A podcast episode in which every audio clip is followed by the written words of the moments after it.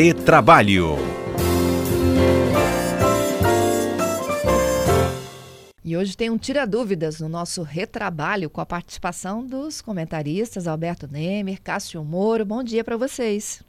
Bom dia, Fernanda. Bom dia, Cássio Moro. E bom dia aos queridos ouvintes da C B N Vitória. E bom dia, bom dia, Alberto. Bom dia, elegantíssima Fernanda, que estava te assistindo agora na C B N. Bom dia a todos os ouvintes. Bom dia. Eu soube até que você quer mudar de profissão, que você quer ser piloto de Esquadrilha da Fumaça. É, meu, minha primeira opção quando eu era criança era entrar para a Academia da Força Aérea. Não teve concurso na época, fui para o Cefete e depois fui fazer Direito. Minha terceira opção. Certo. Olha, os ouvintes nos mandaram tantas perguntas que a gente definiu abrir mesmo o leque de temas e deixar para perguntas e respostas. Posso começar com o Oswaldo? Claro. A pergunta do Oswaldo é a seguinte. Uma empresa que ele não pode identificar vem dando férias para os seus funcionários, mas não está pagando pelas férias. E, segundo a, alguns funcionários, eles já se movimentam, inclusive, para recorrer judicialmente. Como se faz num caso como esse? O que, que é correto, né, quando a gente dá férias a um funcionário? Vamos lá, Fernanda. É, férias, né, a gente costuma brincar que férias... As férias são sagradas, né? Todo trabalhador tem direito não só de usufruir as férias, mas também de receber por elas. As férias, como é que ela é calculada? É, é um salário, né, acrescido de um terço. E no caso que ele traz aqui para a gente, ele, ele alega que, né, a empresa não está pagando. E quando o trabalhador tem direito às férias e goza no período equivocado, ou a empresa não paga, ou paga de forma intempestiva, né? Aí o empregado tem o direito a receber essas férias em dobro. Hum? É, em dobro. Então, se, se ele não gozar dentro do período, ou se o empregador pagar fora do período correto, vai ter direito em dobro de receber, não de, não de usufruir do tempo de férias, que fica limitado aí a trinta dias. E como ele não está recebendo, a empresa não está pagando, como ele fala, a gente sempre orienta e recomenda procurar um advogado ou o sindicato da categoria para tentar entender e, eventualmente, ajuizar uma ação. Não é isso, Cássio? É, e lembrando também que é, a empresa tem que conceder férias a cada doze meses trabalhados, aquilo que a gente chama de período aquisitivo. doze meses trabalhados dá o direito de usufruir um mês de férias no próximo ano. É, caso a empresa não conceda as férias nesse período, ou seja, no próximo ano, em algum dos meses, o trabalhador pode até requerer judicialmente que o magistrado conceda essas férias para ele, né? E se passar desse prazo de doze meses, aí sim, como disse o Alberto, e a empresa não pagar nem conceder, as férias serão devidas em dobro. Mais um terço constitucional, né? Sempre tem esse terço constitucional. Que é vinte e cinco por cento. Que é um terço, é, dá trinta e três vírgula trinta e três por cento sobre o salário. Então, a, a, o período de férias, aquele mês de férias, a pessoa, além de receber o salário mensal, ela recebe mais trinta e três vírgula trinta e três por cento. Oh, não Isso. pagou nesse mês, mas paga no mês seguinte, já está valendo o dobro? Sim. Na verdade, Fernanda, as férias têm que ser recebidas até dois dias antes de ter início a elas. Né? Então, por exemplo, se ele vai ter início das férias, por exemplo, no dia trinta e um de maio, que é quarta-feira que vem, ele tem que receber o pagamento até o dia vinte e nove. Se ele já receber no dia trinta, ou seja, um dia antes, há um entendimento praticamente pacificado que ele vai ter direito a receber em dobro. Oh, atenção, patrões, hein? É, e lembrando que a empresa tem doze meses depois do direito adquirido para conceder essas férias. Tudo aquilo que ela conceder depois desse prazo tem direito à dobra também. Exatamente. Do Oswaldo, eu vou para a Fabiana. A Fabiana, ela pede orientações sobre quais são os direitos de quem pede demissão e de quem faz acordo. Vamos lá. É, essa pergunta é muito importante, né, e rotineira. Eu vou falar sobre de quem pede demissão e vou deixar o Cássio falar sobre acordo. É, quando a, o empregado, Fernanda, pede demissão, né, ele vai ter direito ao quê? Ao saldo de salários, né, o, di, o dia que ele trabalhou efetivamente naquele mês, vai ter direito a décimo terceiro proporcional, vai ter direito às férias vencidas, acrescidas de um terço, mais as férias proporcionais, acrescidas de um terço também. E ele tem que cumprir o aviso prévio. Importante registrar isso, a gente falou isso no programa passado, mas é sempre importante registrar. O empregado, ele, quando ele avisa a empresa, ele tem que ficar ele tem que cumprir o aviso prévio de trinta dias. Se ele não cumprir esse aviso, o empregador pode descontar dele um salário.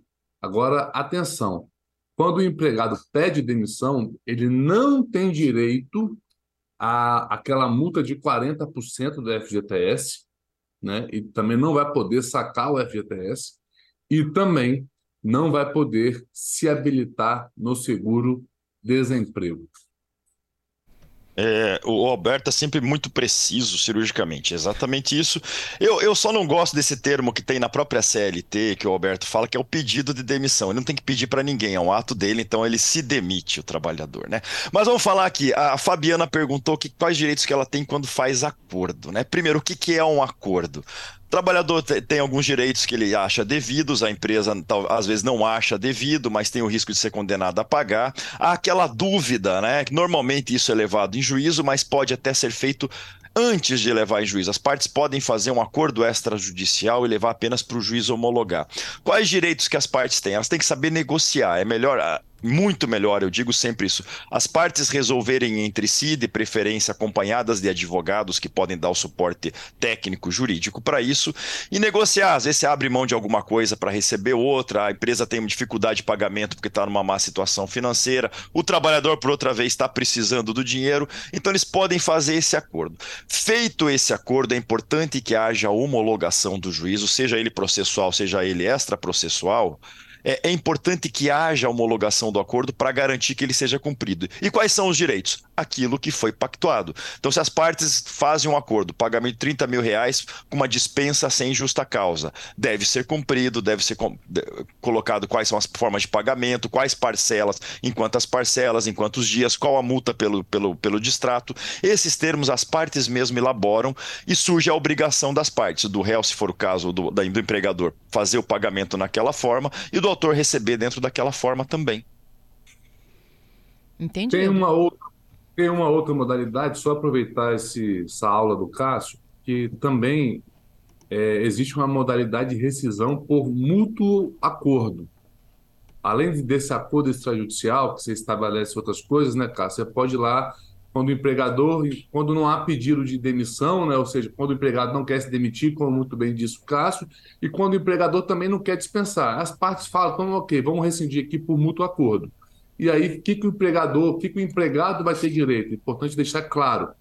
Vai ter o saldo de salário, vai ter o décimo terceiro salário proporcional, vai ter as férias vencidas, acrescidas de um terço, as férias proporcionais de um terço, mas... vai ter direito a cinquenta por cento do aviso prévio, tá? E ao invés de receber quarenta por cento da multa do F G T S, ele vai receber vinte por cento do F G T S e só vai poder sacar oitenta por cento do seu saldo lá depositado. E uma informação importante, não terá direito ao seguro-desemprego. Essa, essa, essa informação é importante, obrigado, Alberto, por lembrar, é uma, é uma inovação da reforma de dois mil e dezessete. Antes, ou você se demitia ou você era dispensado. Não podia, as partes não podiam entrar num consenso para sair. Né? Então, o que, que acontecia? Criava-se muita fraude. Né? O, trabalhador, o, o, o empregador falava, então eu te dispenso, já que você quer sair, mas você me devolve a, a multa dos quarenta por cento. Isso era uma fraude considerada. Com essa modalidade que as partes podem pactuar, que as duas querem pôr fim ao contrato, se resolve isso e, e ainda é, facilita o pagamento, facilita a rescisão. O que fica de fora é o seguro-desemprego. É, uma parte da multa que é reduzida pela metade também, né? Exatamente. Ah, okay. Sem, não, mas não tem direito a seguro-desemprego, é importante ficar claro. Uhum. Isso. Mais uma aqui, gente. Trabalho no escritório que fica na capital Vitória e em feriados municipais e alguns até estaduais, sob a alegação de que a gente tem clientes em outros estados, lá todo mundo trabalha. A pergunta é, recebo a mais por isso? E tem diferença de remuneração quando um feriado é estadual, é municipal, é federal? Essa pergunta é importante, Fernanda.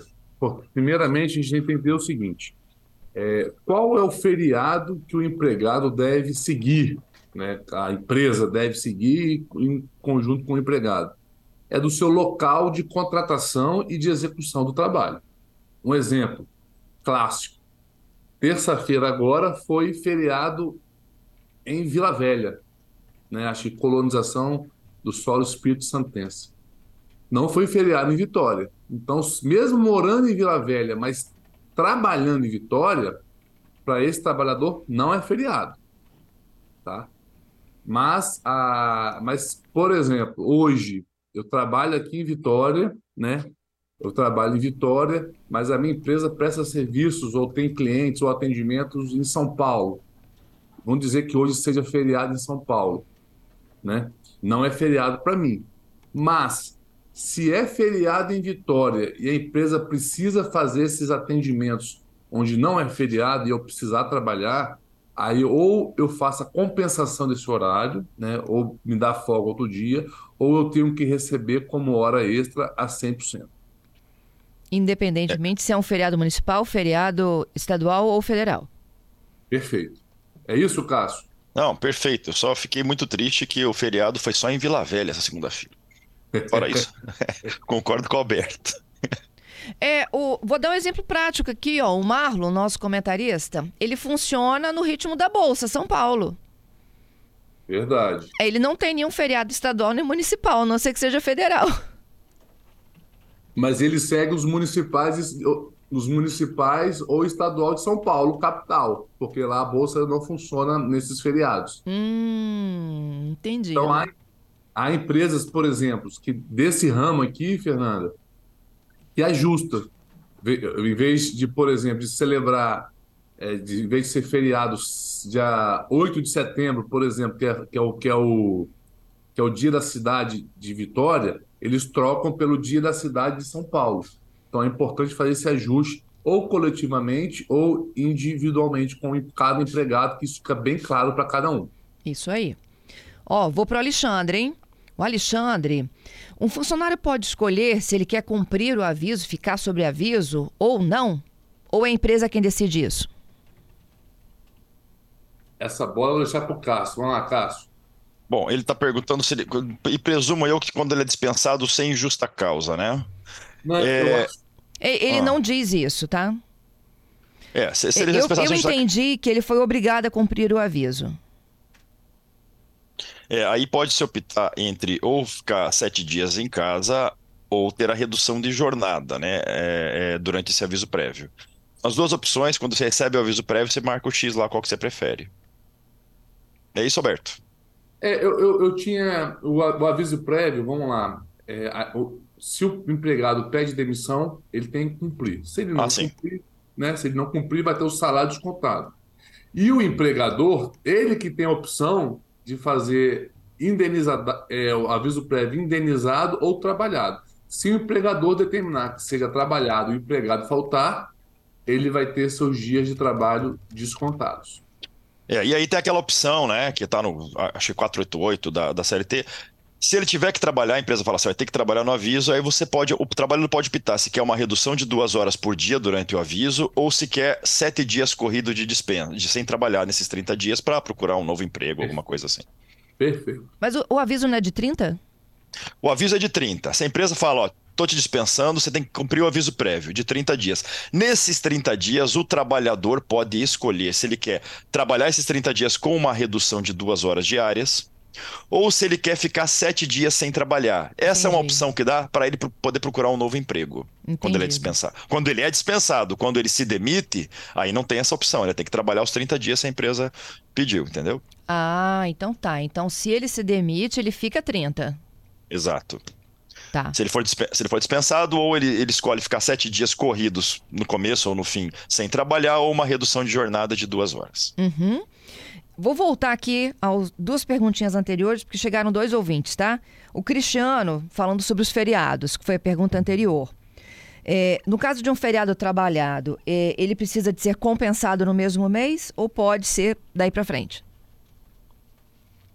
Fernanda, depende. Pode ser compensado dentro do próprio mês ou se a empresa tiver, tiver banco de banco horas, de horas, pode ser compensado dentro do prazo de validade desse banco de horas, que vai de seis meses a um ano. Uhum. E sobre o fim das fraudes, Cássio, quando você falou da nova modalidade de acordo aí com a reforma, é um mútuo acordo? É a pergunta do André. É isso aí, é isso mesmo, é isso mesmo. O mútuo acordo, a dispensa por mútuo acordo. Tá. A rescisão então... por mútuo acordo, melhor dizendo. Nossos ouvintes aqui já super antenados, acertando tudo, hein? Não é? Tem o Edivaldo. Tem uma jornada semanal de quarenta e quatro horas. Isso vai de segunda a sexta. Sobre aviso nos feriados e fins de semana, isso deverá ser de oito ou de vinte e quatro horas por dia. O sobreaviso. Sobreaviso. Uhum. É, quer começar, Alberto? Pode falar. Ah, o sobreaviso é de, conforme a necessidade da empresa. A empresa pode te deixar, por exemplo, da hora que você saiu, da hora que acabou o expediente de um dia até o dia seguinte. Então, se você sai às dezoito horas e vai entrar às nove do dia seguinte, a empresa pode te deixar de sobreaviso nesse período todo, ou pode fazer um revezamento com outros colegas, você fica oito horas, o outro faz oito, depende da forma com que a empresa te deixar de sobreaviso. Nemer? Assina embaixo. Uma aula dessa. E aí tem até a remuneração, né? Quando você está com sobreaviso, está recebendo um, um valor de um terço sobre a hora, e se for, a, e se for atendido no aviso, se tiver que atender alguma emergência, durante o período de emergência, nós já até falamos isso, aí recebe o salário normal, normalmente como hora extra, porque cedeu às oito diárias. É. Vocês perceberam como o trabalhador tem dúvidas? Muitas dúvidas. Né? Muitas... Quando não é a área dele, por exemplo, direito, né? De que ele poderia entender um pouco mais do que de outras áreas, como que ele se informa, gente? Ele precisa sempre de ter um apoio jurídico? Ele, ele tem algum canal de comunicação, algum lugar em que ele possa fazer um tira-dúvidas? Fernanda, é, eu entendo que toda dúvida é, jurídica deve sempre procurar um advogado, tá? Porque aí sempre um advogado de confiança, ou advogado do próprio sindicato. Lembrando que dúvidas é, cabe também, é como se for a consulta médica, né? Tem custos também. É, às vezes a, a pessoa liga, ah, é uma dúvida simples, rapidinho e tal, que eu vi no Google assim. Então, é, mas é, é importante valorizar, né, a profissão da advocacia. É comum essa cobrança de consulta, mas a gente sempre é, estimula que se busque um advogado. Por quê? Porque você vai ter realmente uma, um retorno e uma resposta técnica específica para o seu caso. É, o, a nossa legislação, ela é extremamente complexa, né? Pequenos empregadores sofrem para pagar, até pra, por não conhecer todas as normas que mudam toda hora, com entendimentos bastante diferenciados. Como disse o Alberto, é sempre bom ter um advogado. Se você for um pequeno empresário, tenha um advogado para trabalhar no preventivo. O contador, às vezes, tem que fazer essas vezes, mas não é a área dele, a área é o advogado. O trabalhador que tem dúvida, normalmente os sindicatos possuem... possuem advogados que têm atendimentos pré-agendados no próprio sindicato, você pode agendar, ou procure seu advogado de confiança, evite pedir aquela, aquela informação de graça para o seu sobrinho, para o seu cunhado que faz direito, consulte efetivamente um advogado, leve o caso que ele pode analisar segundo o próprio contrato de trabalho seu e esclarecer de forma específica. O que a gente faz aqui é um esclarecimento genérico, né? Como funciona a legislação, mas no teu caso pode ter alguma coisa ali que mude aqui ou mude ali, procure sempre um advogado, é essencial. É isso. Muito obrigada, viu, gente, pela participação, hein? Eu que agradeço. Queria agradecer a todos os ouvintes que nos acompanharam e desejar aí amanhã um ótimo final de semana. Bom final de semana para vocês também. Eu, eu também desejar o sábado e domingo, porque ainda não temos aquela jornada de quatro horas, de quatro dias na semana passada. Amanhã comentamos, tem expediente, né? Novo, amanhã mal, tem trabalho. É, só o Alberto que tem essa alegria. Um, aberto, um abraço para vocês, até semana que vem. Até quinta que vem.